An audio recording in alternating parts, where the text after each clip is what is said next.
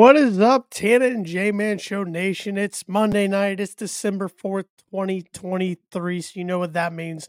Brand new episode of the Tan and J Man Show, episode 368 to be exact, for all of you, none of you at home that are keeping count. But I think this is the first time ever at least I know it is for the whole entire hour of the podcast since we started doing an hour, since we started being live in 20 March 2019 on the ISC Sports Network. It is the first time that the show is going to be a solo show. It's just me, myself, and I, Tanner Lee. Sorry for everybody out there. You have to put up with me, just my voice, for an hour. No Josh the J Man month tonight and I could not find a replacement tonight. It just turns out all my replacements are Purdue people, are Purdue fans, and the Boilermakers have a big uh, Big Ten matchup coming up tonight at uh, in about 29 minutes. They're hosting the Iowa Hawkeyes and uh, see if the Boilermakers can bounce back after uh, their upset defeat up in Evanston, overtime loss Friday night to Northwestern Wildcats, uh, second year in a row that Purdue's winning there ranked as the number one team in the nation and came out on the losing side. So, uh, very frustrating loss for the Boilers. I will have more thoughts on that later on in the show.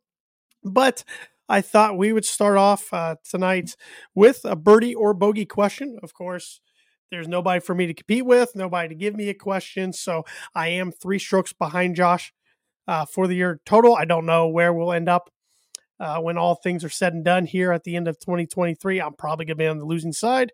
I'm hoping maybe I can edge out a tie somehow, like I did last year. But I thought I would bring a uh, birdie or bogey question in for everybody and everybody watching at home on the ISC Sports Network or on the ISC Sports Network YouTube page or live on the ISC Sports Network X page. I still want to call it Twitter, X channel, whatever you want to call it, and the Tan and J Man Show Facebook page. You can uh, drop your comments. Drop your comments, send them my way, and uh, I'll let you know if you get a birdie or bogey at the end of the show. But uh, tonight's birdie or bogey question is what team? Uh, let me bring it up real quick so I don't. Um, I don't want to read it wrong. Um, I know the gist of the question, but um, yes, here we go. What team has the worst Monday Night Football road record of all time?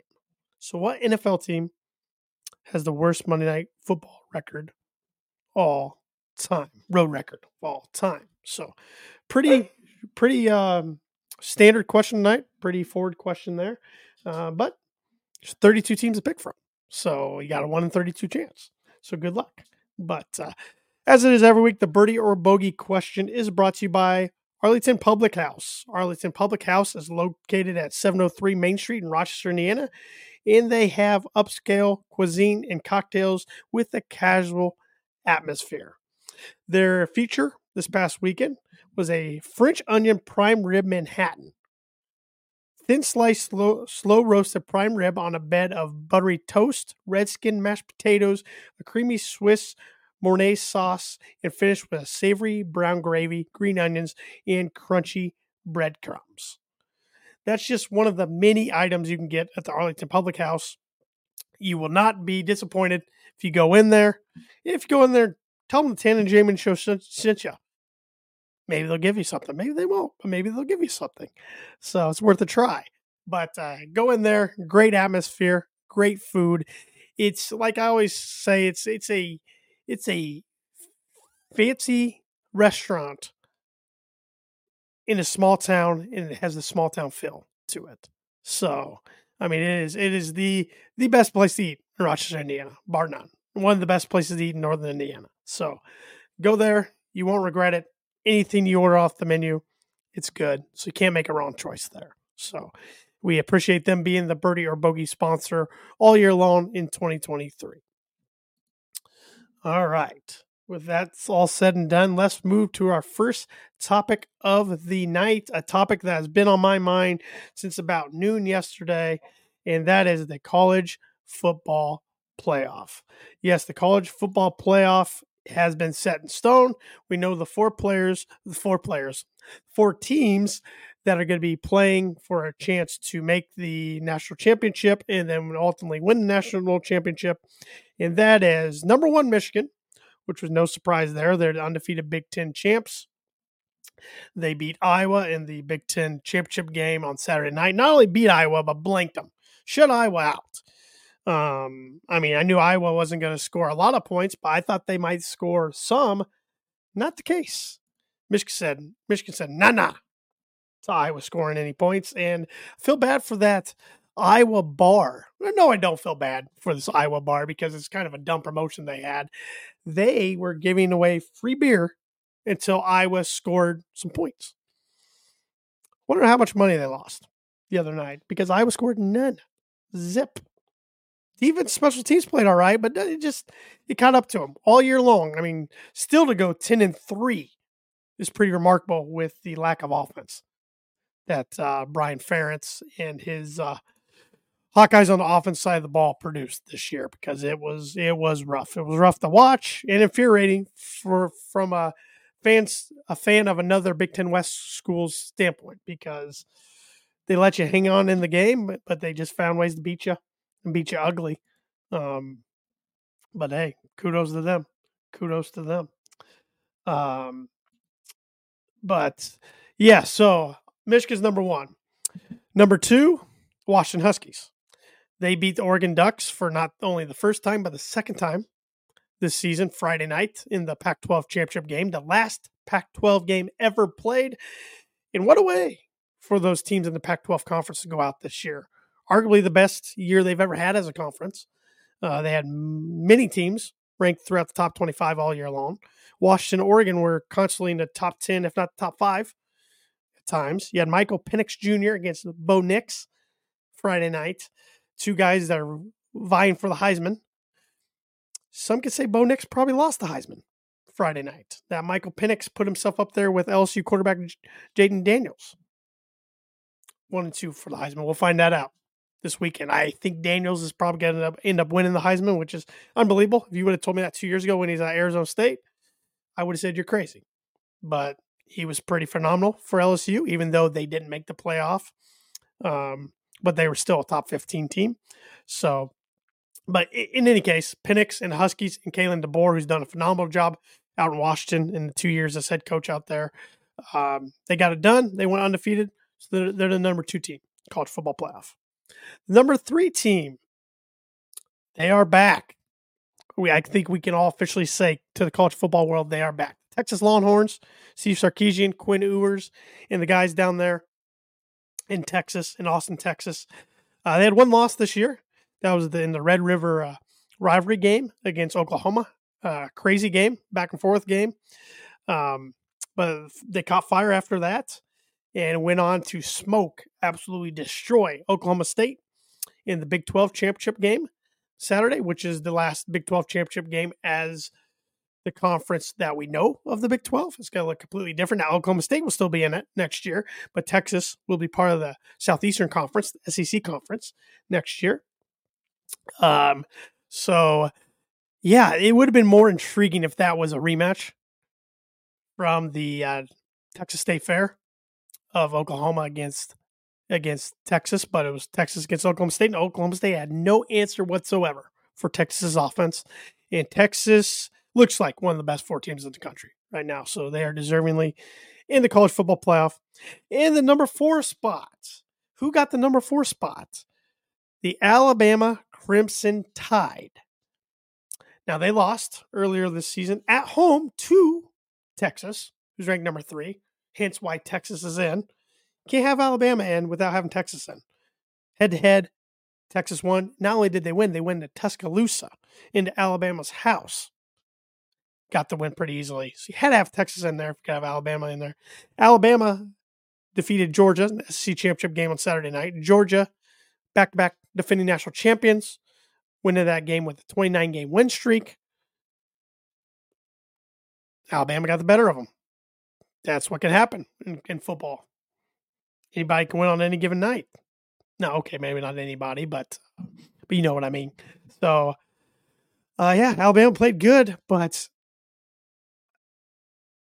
talent wise, they're one of the best four teams in college football. I will not argue that. But when you leave out the team that finished number five, the Florida State Seminoles, who went undefeated and won the Atlantic Coast Conference, ACC Conference Championship over Louisville. Thank you, Florida State, by the way, over Louisville on Saturday. That just doesn't feel right to me. That's just that's that's where I'm having a problem. I'm having a problem with all this because I will say, without Jordan Travis, Florida State's quarterback who broke his leg three or four weeks ago, without him, they are not one of the best four teams in college football. I I, I hear that. I get that. I I understand that. I agree with that. But they still got wins over Georgia Southern and Florida with a backup quarterback, and then over Louisville with a third string quarterback. And I feel like they're getting a bad rap, an unfair evaluation just from their performance Saturday with that third string quarterback. They're better with their second string quarterback than they are with their third string.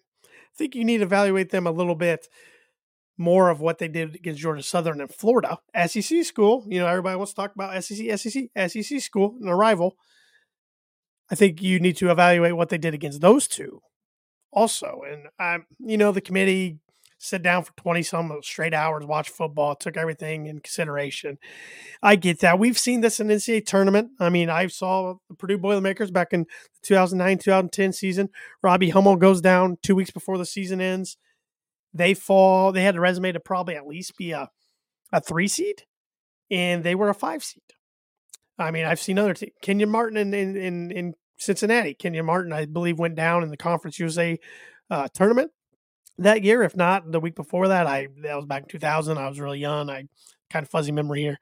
Um, but they fell down, I think, a seed line or two. Um, or if not, they should have, and maybe maybe they didn't and just got bounced early. But we've seen it. Needless to say, we've seen it happen in sports before, but we've never seen it in college football because prior to yesterday's selections, every conference champion or every Power Five conference champion, I should say, because we've seen non Power Five schools like University of Central Florida, UCF, go undefeated, and then crown themselves as their own national champion, yada, yada, yada. But every Power Five conference champion that has went undefeated has always made the playoff until yesterday. It's Nick Saban bias. Is it in favor of Nick Saban? Is it SEC bias? Is it Alabama bias? I don't know.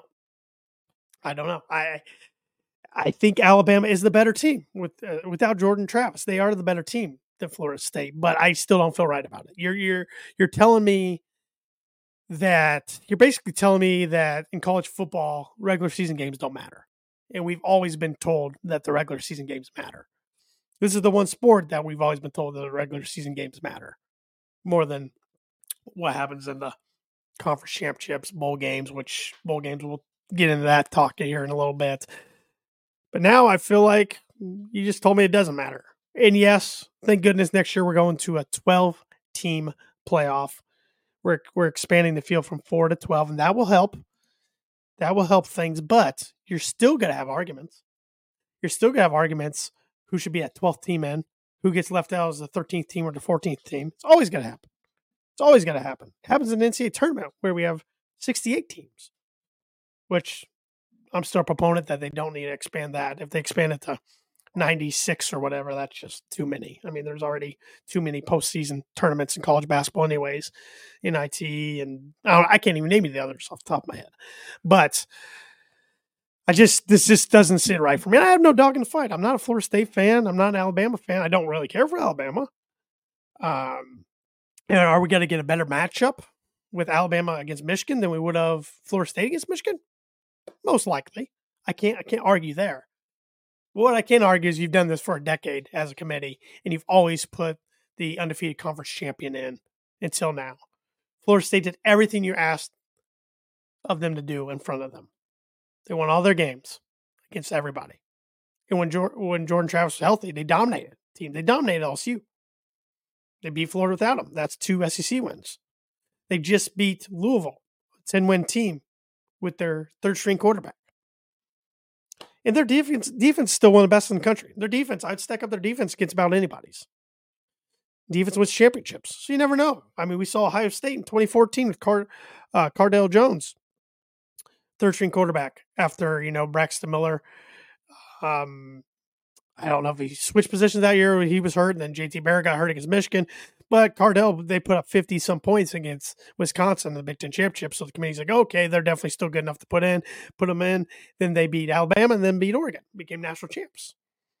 Who's to say that Florida State uh, couldn't go in and beat Michigan, then beat either Washington or Texas? We'll never know. We'll never know. It just doesn't sit right with me. I feel bad for the Florida State fans, Florida State University, alumni, City of Tallahassee. I think they got screwed. I think they got screwed. Um, and maybe it was all for ratings. So ratings draw money. Alabama's a big brand. Like them or hate them, you, you got to watch them to root against either for them or against them. Same with Michigan. And I uh, totally get why Florida State's mad. Don't blame them one bit. And I got to be honest, I'll be rooting for Florida State in their bowl game against Georgia in the Orange Bowl. Now, bowl games are so hard to predict anymore because of the the transfer portal, which officially opened today for the undergraduates. Which I mean, they could put their names in or announce that they're going to last week on social media, but the days were officially open and they are officially in the portal. Teams can contact them or legally.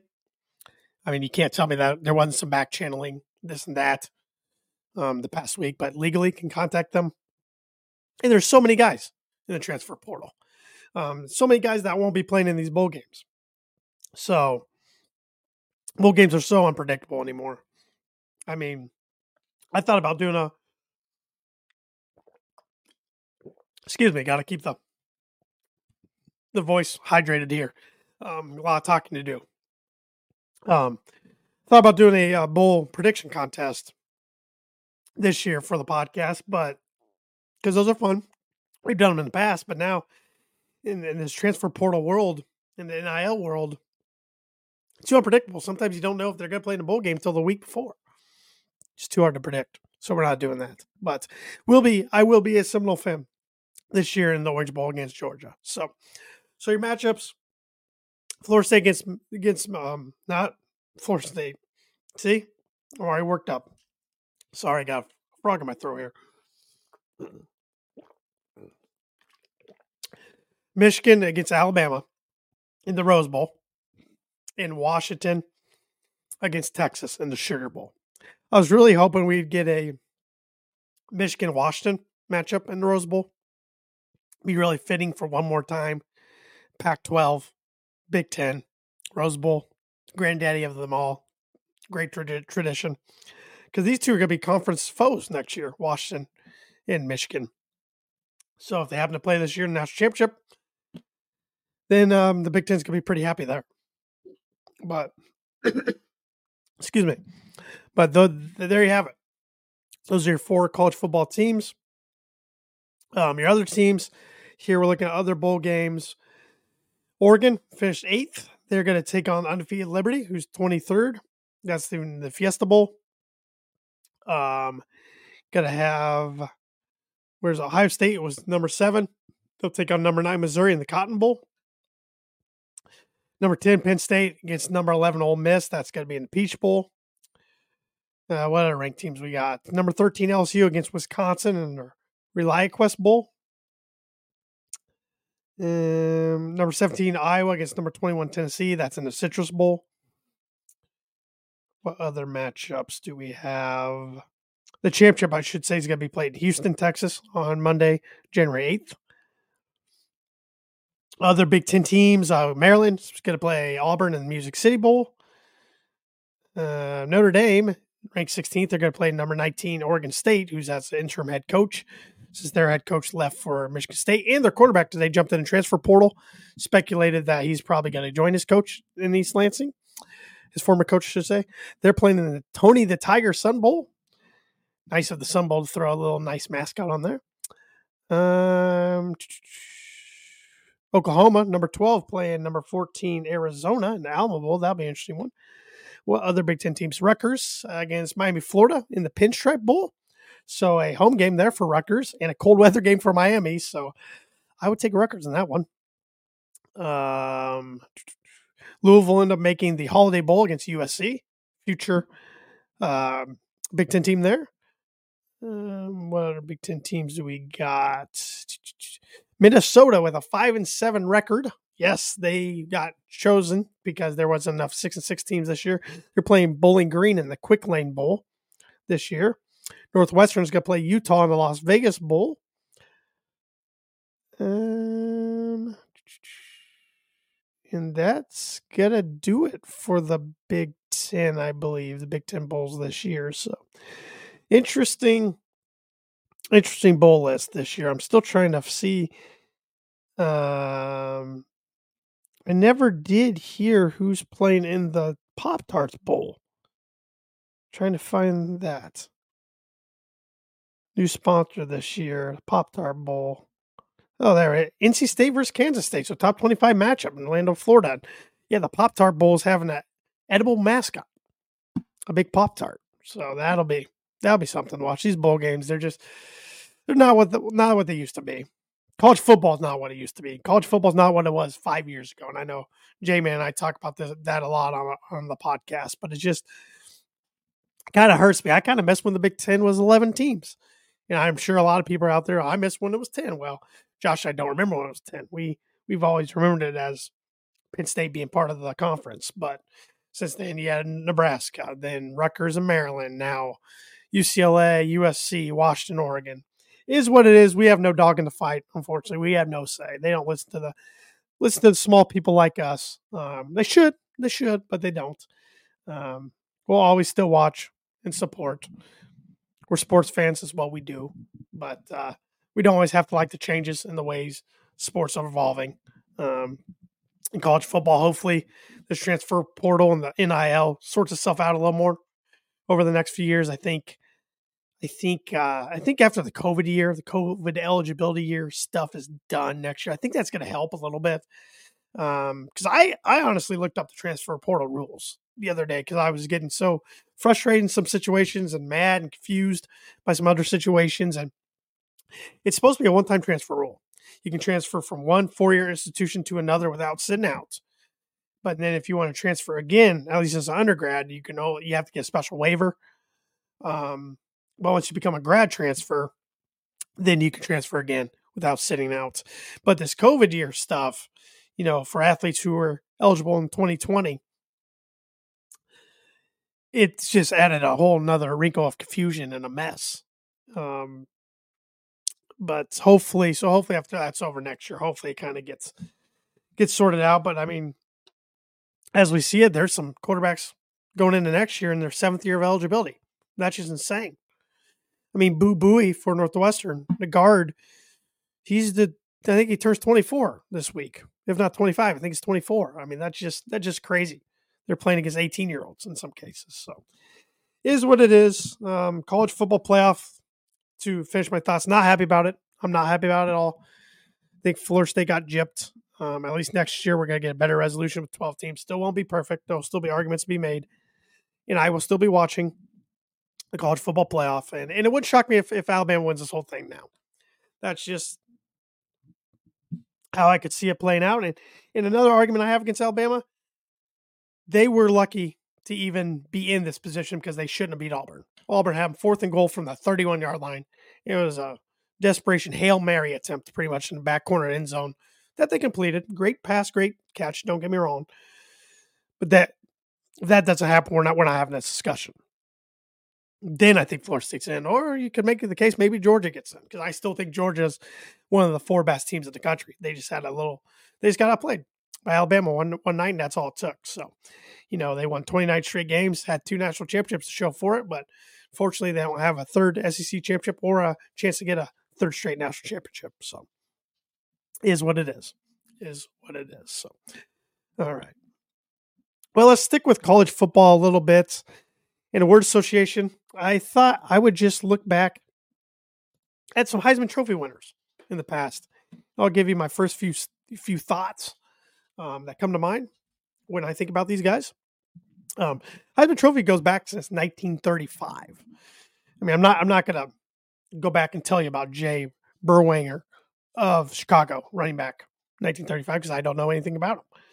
I mean, Davy O'Brien in 1938, the TCU quarterback, is the first one I've even heard of. That's just because the Davy O'Brien Award that's awarded to the nation's best collegiate quarterback every year. That award was made after him. So, uh, let's fast forward a little way, shall we? Um, let's see here. Okay, 1963, Navy quarterback Roger Staubach won as a junior. Yeah, Roger was kind of America's quarterback there for the Cowboys for a while.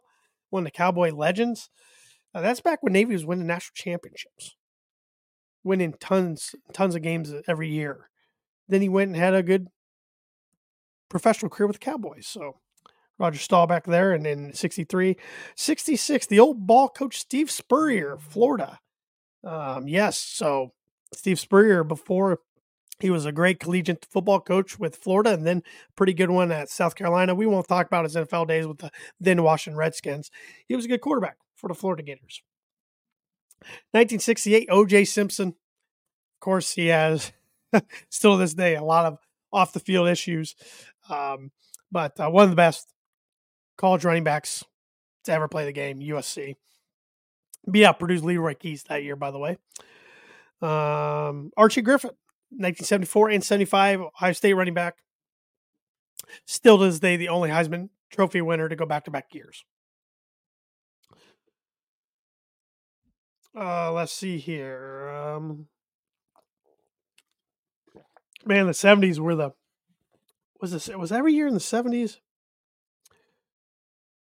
Uh no, 70, 71, 72 were won by non-running backs, but after that, you had a string of Heisman Trophy winners from 73 clear through 83. So 10 years in a row where the Heisman Trophy winner was running back. Excuse me. Um, Doug Flutie, 1984. Uh, Boston College. Sorry, I'm finding a tickle in my throat tonight.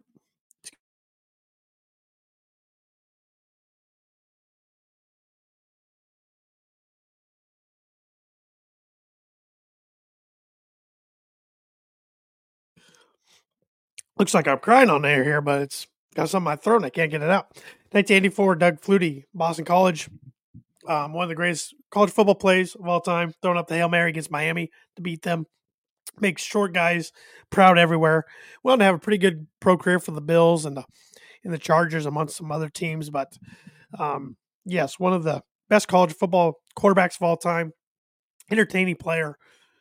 Bo Jackson, 1985, Auburn running back, one of the best athletes of all time. Bo Jackson was a freak athlete. Got Vinny Testaverde, 1986, Miami, Florida quarterback. Vinny played for, I think, more NFL teams than anybody else, at least as a quarterback. Tim Brown, 87, Notre Dame, wide receiver. Then he turned tight end when he got to the pros, to the Raiders. He's Notre Dame's last Heisman Trophy winner. Barry Sanders, 88, Oklahoma State running back. There's a great documentary on Amazon Prime right now. Um, I haven't watched it yet about Barry Sanders. I'm planning to soon. I've heard he's really good, but uh, one of the best running backs ever, not only collegiately for Oklahoma State, but also in the pros for Detroit Lions. And he had retired his prime, stepped away like great Lions like to do. Calvin Johnson. Um, let's fast forward here a little ways down the line. Um, 2000, Chris Weinke, Florida State. Um, your runner up was Josh Heupel. Your third place winner was Drew Brees. Fourth place, Michael Vick. And fifth place, LaDainian Thompson. So who didn't fit in there? Well, actually, Josh Heupel because he never played in pros. Chris Weinke yeah, was at least drafted and played for the Carolina Panthers a little bit, but the other three behind those two had pretty uh, pretty good NFL careers. Two of them will be Hall of Famers. One could have if he didn't do some horrible acts off the field. Uh, Troy Smith in 2006 for Ohio State quarterback. He was the last Big Ten winner. It's pretty hard to believe how many good teams the Big Ten have had since 2006 he's the last Big Ten Heisman Trophy winner. It's kind of like basketball. Last time the Big Ten have had a national championship winner was Michigan State in 2000. So, um, yeah, just those are two facts that are kind of hard to believe, but here we are. Uh, let's see. Uh, one of my uh, favorites for some uh, for many reasons. Tim Tebow, 07, Florida Gators. Uh, one of the best college quarterbacks of all time, one of the most popular college athletes of all time, I would say. Went on to have a program for the Denver Broncos, then the New York Jets, uh, then the New England Patriots and Philadelphia Eagles, even though he never made those teams. Then he tried out for the Jaguars as tight end, but never made it. But Timothy Tebow, definitely one that um, anybody who likes college football is always going to talk about Tim Tebow. Thad Mooney with a few comments here on Facebook. Uh, conference realignment, NIL portal, death of college sports. I'm hoping it all kind of evens out eventually, but it's not liking the way things are going for sure. And uh, one minute ago, he says Fitzmagic has him beat for NFL teams played. Uh, talking about Vinny Testaverde, that's true. Fitzmagic played, and th- that's a good comparison. Fitzmagic and Vinny Testaverde. Fitzmagic's played all over the league too. And he said the Barry Sanders documentary is awesome, so I'm definitely going to have to check that out.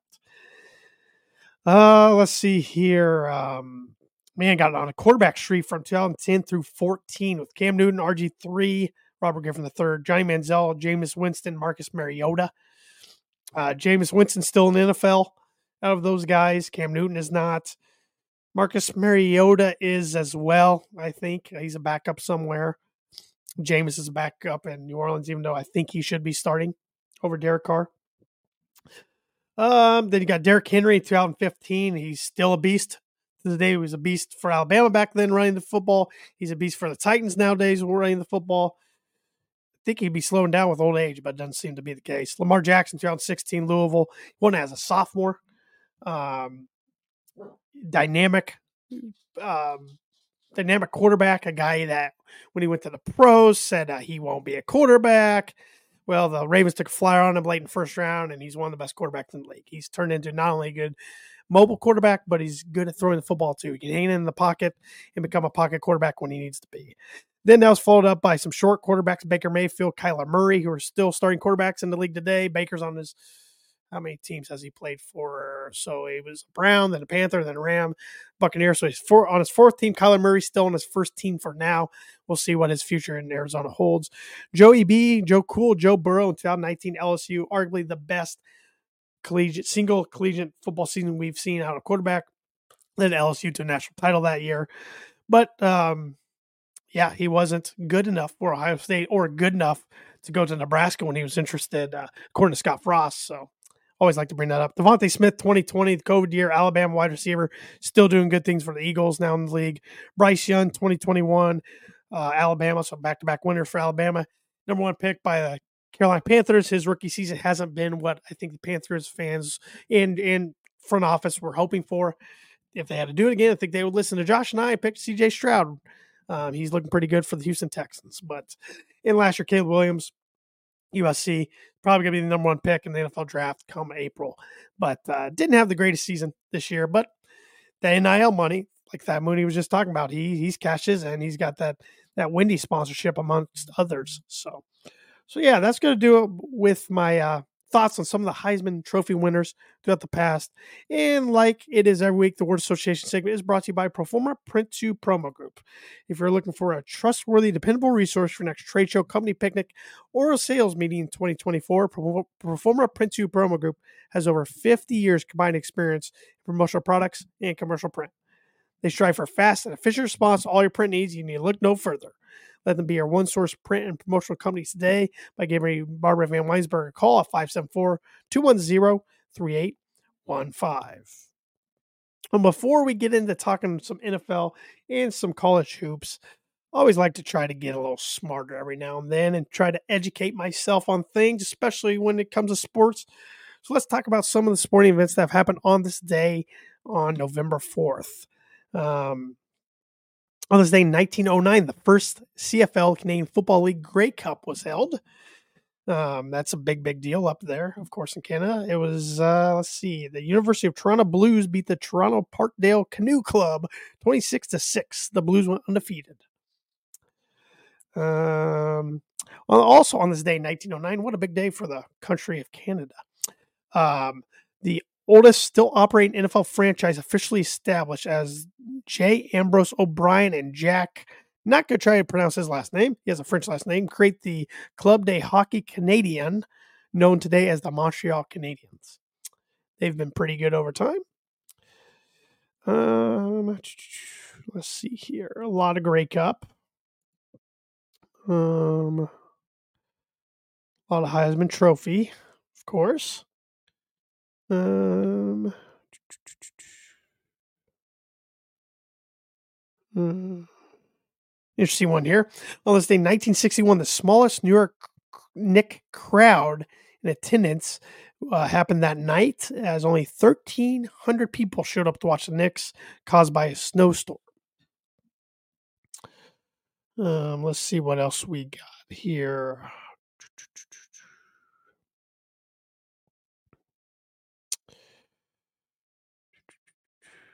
Hmm, not a lot in the 70s. Not a lot in the 80s. On this day in, uh, well, let's see here. On this day, 1996, the Orlando Magic tied the NBA record of fewest points scored since the inception of the 24 second shot clock, losing to the Cavaliers 84 to 57. That's got to still stand today. 57 points, the 24 second shot clock era. That's that's wild. On this day, 1997, the NBA suspended former Golden State Warrior guard Latrell Sprewell for one year for attacking coach PJ Carl Carlesimo. You can find that on YouTube. Pretty wild. Pretty wild stuff. He was kind of the uh, Ron Artest or meta world peace before Ron Artest got in the league. A lot of conference championship games here. On this day in 2017, New York Giants fired head coach Ben McAdoo and manager Jerry Reese after a 2 and 10 start. Ben McAdoo, he always kind of reminded me of a Simpsons character. I don't think I'm the only one that said that out there either. And that's going to do it for the On This Day list. Uh, not a lot of great sporting events on this day in December 4th, but hopefully the list next week on December 11th will be a little better. But in any case, the On This Day segment is brought to you, like it is every week, by Mooney Woodcrafts. Mooney Woodcrafts is a veteran owned and operated woodcraft shop based out of Texas with Indiana grassroots. They provide 100% hand cut custom designs that fit your needs, and their pieces are a great addition to any home, office, or man cave. You can see some of their recently completed projects by visiting them at Mooney Woodcrafts on Instagram and on Facebook. And if you let them know the Tan and J Man show sent you, you get 15% off your sign order. So get those sign orders in. I don't know what Thad's turnaround time is right now. You might be too late get those sign orders in and back in time for Christmas. But even if so, the, his signs make a great gift to the sports fan in your family or the sports friend you have out there. And they only have to be sports fans. They can be, be uh, he makes uh, family signs. He makes growth charts, like you said in there. And Reed, he makes military signs. He's very talented, does a great job with his woodcrafts. He can make a, a sign or anything like that for anybody, for any occasion, is what I'm trying to say. So you won't be disappointed to get your order in. Make sure you do that. Make sure you, you tell them the Tan and J Man show sent you so you get 15% off your order. All right. So uh, yeah, we were talking uh, college football earlier, so uh, let's talk some pro football. And uh, before I do that, I want to check the score of this Purdue Iowa game real quick. That is nine minutes old. Um, and Purdue's up nine to four, so that is good news for me so far. Very early, very early, very early. So, but let's talk some pro football. The week that was in the NFL, week 13. I know it's not in the books quite yet because tonight the Jaguars host the Cincinnati Bengals. I think the Jaguars should take care of business there pretty easily, but you never know. It's NFL. It's been pretty unpredictable this year. A lot of tight races going on for those playoff spots. Uh, so three winners, three losers, and I get the pick. I don't have to have six ready this week, just three because I got nobody um, given their winners and losers this week. It's just me, myself, and I. Once again, I apologize for that. Uh, that you have to hear my voice for constant hour, but we're we're getting down the home stretch here. Don't worry, stick with me here. Uh, one of my winners. It's got to be the Indianapolis Colts. Um, I keep thinking this team's not very good, and I still don't think they're that talented. But Shane Steichen, um, I believe how you pronounce his name, rookie head coach, he's doing a great job in Indianapolis. Gardner Minshew, the guy who's supposed to be the backup, He's just finding ways to win games. This team's just finding ways to pull it out. I mean, they blocked two back-to-back punts yesterday on the road against in Tennessee against the Titans, mm-hmm. division rival. Pull out the win in overtime.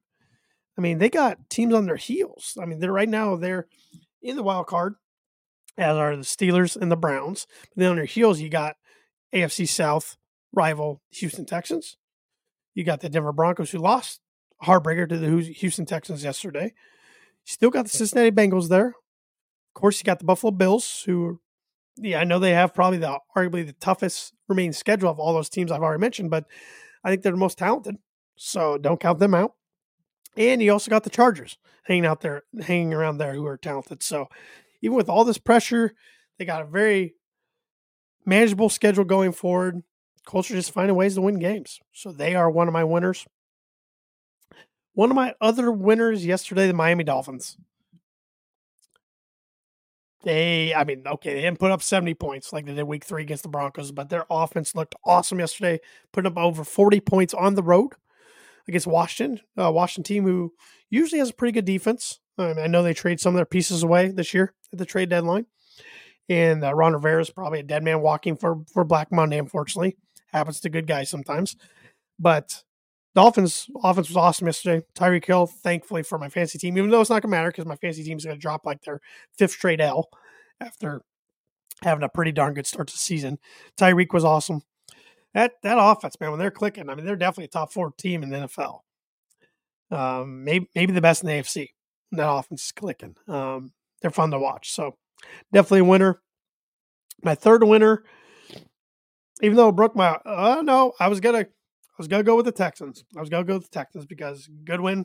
And I'll talk about them anyways. I, they're not one of my three winners. They are a winner in my book, but not one of my three winners. But C.J. Stroud, uh, rookie wide receiver target. Dell goes down for the year with a broken leg yesterday, but um, they found a way to get it done against the Broncos. Uh, their defense played well.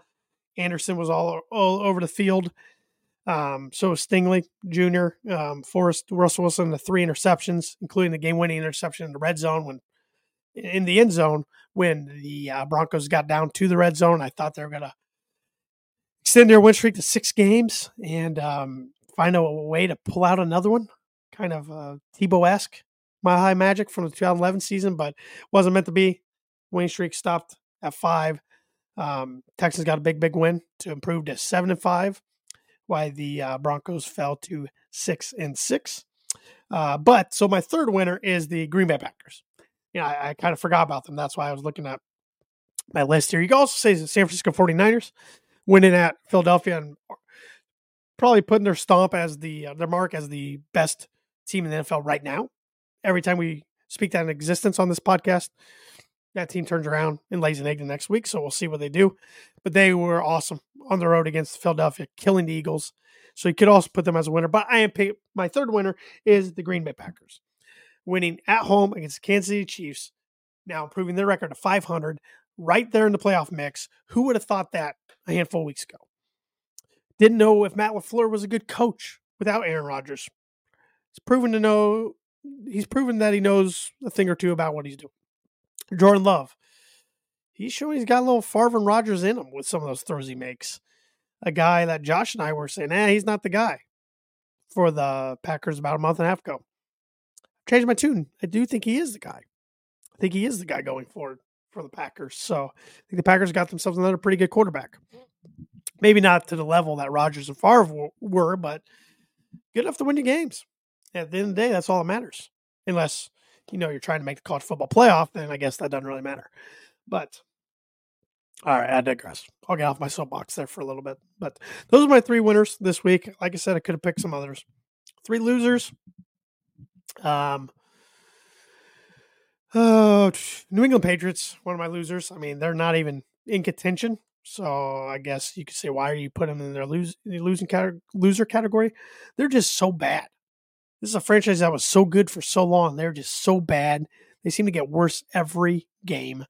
And they lost yesterday to the Chargers at home by score six to zero. Defense play well enough. You hold your opponent six six points, you better win the game. But Bailey Zappe, his quarterback doesn't matter. Him, Mac Jones doesn't matter. It's like New York Jets. They're scraping, maybe throwing a fourth guy in the mix. Doesn't matter. Your teams are trash, garbage. Quarterback plays garbage. Belichick's probably done. Probably wants out. Probably going to coach somewhere else next year. Can't say I'm not mad to see the downfall of the New England Patriots, but the one once dynasty that was. But yeah, they are in my loser category. Um, those Pittsburgh Steelers. Um, if Kenny Pickett doesn't go down with an ankle injury, which Mike Tomlin today said he had surgery and he's out for Thursday's night's game against New England, they probably find a way to get that done. But bad loss at a bad time to lose to a team like the Arizona Cardinals. Um, I mean, Steelers are trying to make the playoffs, and you can't you can't afford a loss like that because a lot of these playoff spots are probably going to come down to tiebreakers, and and every loss hurts. And lastly, my last loser. Um, you know, I'll go with the Philadelphia Eagles for being the last loser. I I, I should throw the NFL referees in there because the NFL referees just seem to get worse and worse every week. But the Eagles, you're arguably the best team in the NFL. You're at home against a team that you saw last year in the NFC Championship, that you blitzed in the NFC Championship. Now, I remember Brock Purdy did go down in that game. Brock Purdy did not go down yesterday because he did not go down injured. Uh, he was awesome. Threw four touchdowns, over 300 yards, and the 49ers were rocking and rolling. They are fun to watch. They went in there and punched the Eagles in the mouth. Now the Eagles have a tough, tough task going to Dallas this week. So Eagles, that one loss could compound into two losses pretty easily. So not a good time to have a big L, big L there. But uh, that's what the Eagles did, and that's why they make them my my list as losers. And NFL referees, like I said, I mean, last night in the primetime game, they missed the defense pass interference. I should have gave the Chiefs, and I was rooting for the Packers. Everybody knows how I feel about the Chiefs. Can't stand them. Always root for them to lose. But should have gave the Chiefs the ball in the red zone with a chance to score, and then they would have had to get two point conversion taken overtime. And if they did all that, they probably win the game. But they missed a blatant defense pass interference. Uh, but the another call that got called that not a lot of people, at least in the media, are talking about this morning, is the personal foul call, and the late hit call against Patrick Mahomes when Patrick Mahomes was still in the field to play. And what are we doing here? You can't throw that flag. He's still in the field of play. It was a half second later and he's out of bounds, gets hit, then you call it. But just there's no consistency in the NFL. Uh, they need to figure something out in the offseason. You need to be able to review. Maybe, maybe it's under a certain minute mark. I don't know. You, you need to be able to throw a challenge flag against the penalty and have it reviewable. They could have reviewed that defense pass interference in seconds and got overcorrected. Um, I understand they're humans, NFL officials, but just too many mistakes, too many constant mistakes, too many inconsistent calls anymore. Um, I just hope it doesn't really cost somebody in the playoffs. We've seen it happen before. Saints Rams, NFC Championship game. Hope it doesn't happen again. But I am picking games for week 14. I did not I did a lot of homework today. Did not look up who won between Josh or I'll just I'll just say I did for week 13, but I probably didn't. But um, without looking up, I'll just say I did for the fun of it. So week 14, uh, picking games, uh, 15 games. We do have two teams on by. I know the Cardinals are one of them. I do not remember who the other team is that's on a buy off top of my head. But uh, week 14 action starts with New England Patriots traveling to Pittsburgh for Thursday night. Uh, like I said, I don't know who's going to be starting for the Patriots. I don't think it's going to matter. They're terrible either way. Steelers will be starting Mitch Trubisky in place for the injured Kenny Pickett. But I am going with the Steel Curtain for seven confident points. I think they get it done. And I think Mitch adds a little, a little different aspect to that offense than Kenny Pickett does. Tampa Bay Buccaneers at Atlanta Falcons, the NFL NFC South leading Atlanta Falcons. I think the Falcons get it done at home. I'm putting five confident points on them. A blue and black division here, NFC North, Detroit Lions at Chicago Bears rematch from the game a couple weeks ago when the uh, Bears gave the Lions all they want but couldn't pull it off. Lions bounced back with a win against the Saints yesterday. I think the Lions get it down the road. Give me Lions for 12 confident points. Indianapolis Colts travel down the road to play the Cincinnati Bengals at Cincinnati. Um, wish I could kind of see what the Bengals do tonight against the Jaguars before picking this game, but I've been pretty hard on the Colts this year, but they keep finding ways to prove me wrong and win games. I am taking the Colts this week for four confident points. Jacksonville Jaguars at Cleveland Browns. Uh, Browns got a loss yesterday to the Rams, who are starting to come on. Uh, Browns starting quarterback Joe Flacco. I assume he's still going to be their starting quarterback going forward. Yeah, Joe Cool, Joe Elite, Joe whatever you want to call Joe Flacco. Uh, those many uh, laughable nicknames. Uh, his best years are way behind him. Give me the Jaguars for 13 confident points. Carolina Panthers at New Orleans Saints. I don't like the Saints team right now. Don't like the way Derek Carr is playing. I'm done defending the guy. Josh was always right about him. I was wrong. I'll crow on that one. But they're head and shoulders better than the Panthers. Give me the Saints for 10 confident points. He's in Texas at New York Jets. CJ Stroud's a dude. He is a man. He's the rookie of the year. He is special. He's going to be special for many, many years. That defense is good. Jets are awful. Doesn't matter who playing quarterback for them. They're going to be awful till next year uh, when Aaron Rodgers is presumably going to be healthy. I mean, he's back practicing somehow. I don't know what kind of voodoo that guy's doing, but he's back practicing. But give me the Texans for 11 confidence points. Rams at Ravens, one of the more intriguing games, I think. Ravens coming off a bye week. Rams, like I said, they're hot all of a sudden. A nice little win streak for them going. But I like Baltimore at home. Give me Baltimore for eight confident points. Vikings at Raiders. Hard one to predict here. Josh Dobbs has finally come down to earth and thrown picks all over the place last time we saw him last Monday night. Uh, they are coming off a bye week, though, so are the Raiders. I like Aidan O'Connell and the Raiders at home here for six confident points. Seattle Seahawks at San Francisco 49ers. Like I said earlier, I think the Niners right now are the best team in football. There's your kiss of death. So if you're betting, put something on the Seahawks. But I think Seahawks are done. They played well Thursday night against the Cowboys in a 41 to 35 loss. But I think they're done, and I uh, I think I said this last week on last week's show. Actually, this is going to be my Tanner's prediction of the week. It's usually J Man's prediction book of prediction of the week. This will be Tanner's book of prediction of the week. Not only do I think Seattle loses to San Francisco this week, I think at the end of the year they don't make the playoffs. Pete Carroll retires from either gets fired or just retires from the NFL and it's done. And Seattle will have a new head coach starting next year. So that's my book it. Mark it down right now. December 4th. Pete Carroll done after this year as the coach of the Seattle Seahawks. And Jamie Book of Prediction Week is brought to you by like as every Indian Farm Bureau insurance agent Travis Wottring for life, home, auto, life, home, auto, and renter insurance, plus annuities and more. Contact Travis. He's a multi-light agent. He can help you out. Contact him at 219 869 4561 or his email is travis.wottring at infb.com. So, yes, I am picking the Niners, and I have how many confident points do I have? 14 confident points on the Niners in that game. Buffalo Bills at Kansas City Chiefs. Bills really need this one um, to get back in the mix. Uh, they got tough, tough stretch coming down. Kansas City, never um, probably a good thing to pick against them, especially at home, especially coming off a loss so I'm taking the Chiefs for three confident points. Will Taylor Swift be in tennis? I don't care. Don't care either way. Denver Broncos at LA Chargers, AFC West matchup here. Both teams trying to battle out to get into the wild card. Tough spread stretch here for the Broncos too, but more manageable than probably the Bills have. Broncos played tough yesterday at Houston, but three turnovers did them in. Um, but I'm taking the Broncos. Taking the Broncos for two. Philadelphia Eagles at Dallas Cowboys. Great game here. Sunday night game. Give me the Cowboys for one. Tennessee Titans at Miami Dolphins. This is my 15 pointer. Dolphins roll. And Green Bay Packers at New York Giants. Giants are dead in the water. DeVito's been a fun little story for them out there, but Packers playing with confidence, and when you're playing with confidence, it's a dangerous thing. Give me the Packers for nine confident points. So before I wrap up the show with uh, doing the birdie or bogey question once again. We got a few more comments here on Facebook from Thad Mooney. Thank you, Thad, for uh, watching tonight. Really appreciate it, especially when I'm flying solo here. Colts winning, powered by the magic Minshew mustache.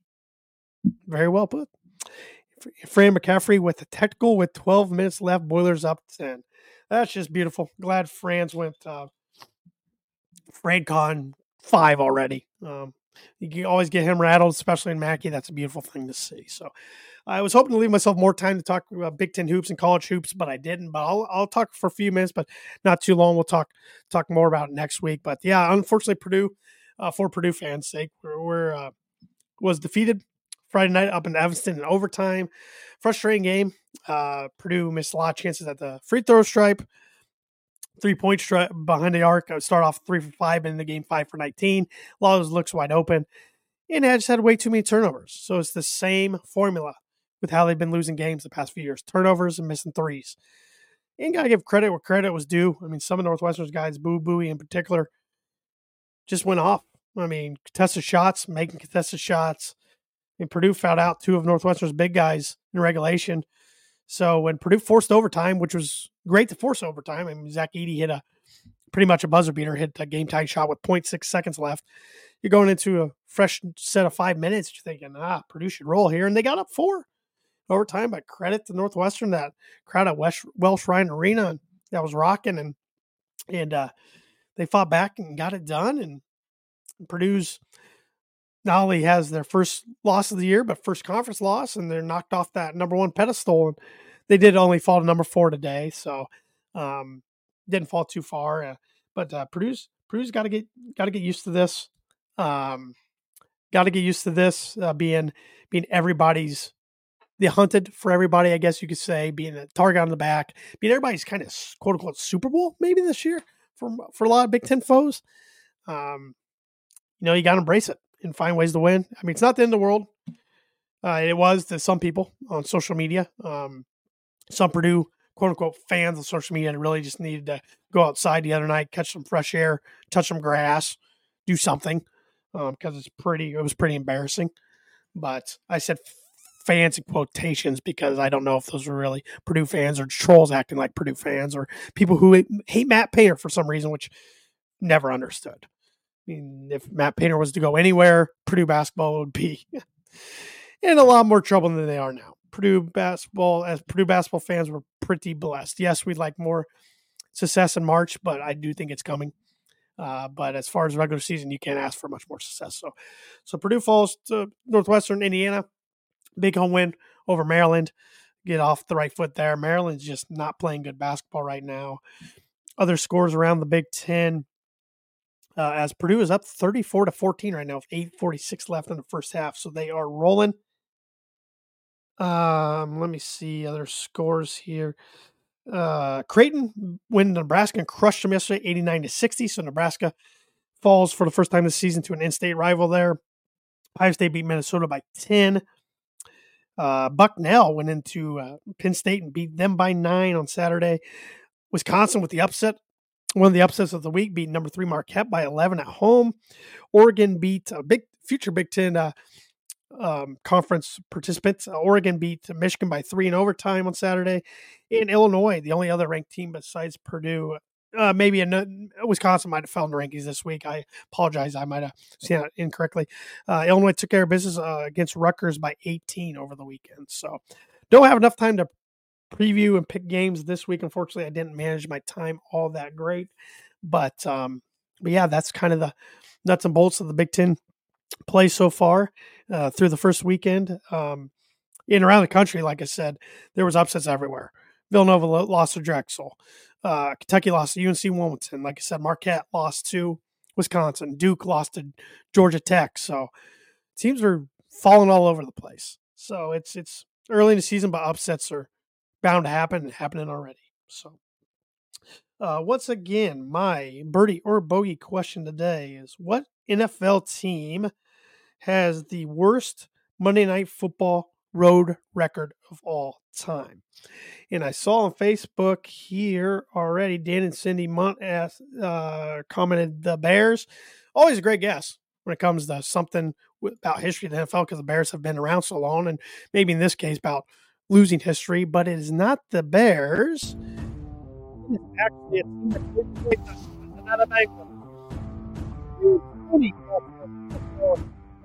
a road games, and they have lost their last nine.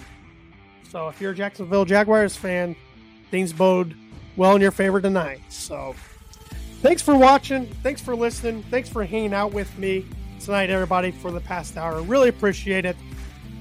We'll be back next week. Same time, same channel. Have a great week, everybody.